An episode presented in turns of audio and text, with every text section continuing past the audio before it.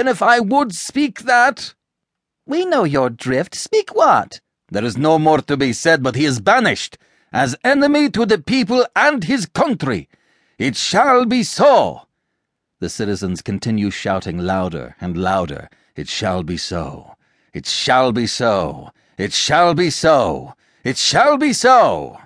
You common cry of curs, whose breath I hate, as reek of the rotten fens, whose loves I prize as the dead carcasses of unburied men that do corrupt my air. I banish you. And here remain with your uncertainty.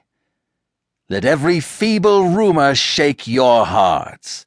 Your enemies, with nodding of their plumes, fan you into despair. Have the power still to banish your defenders till at length your ignorance, which finds not till it feels, making but reservation of yourselves, still your own foes, deliver you as most abated captives to some nation that won you without blows, despising for you the city.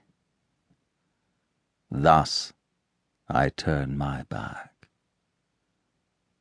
There is a world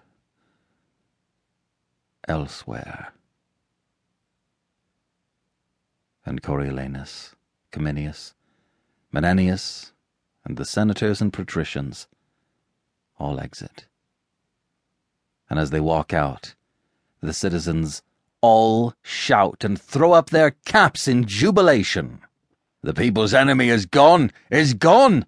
Our enemy is banished, they all cry. He is gone!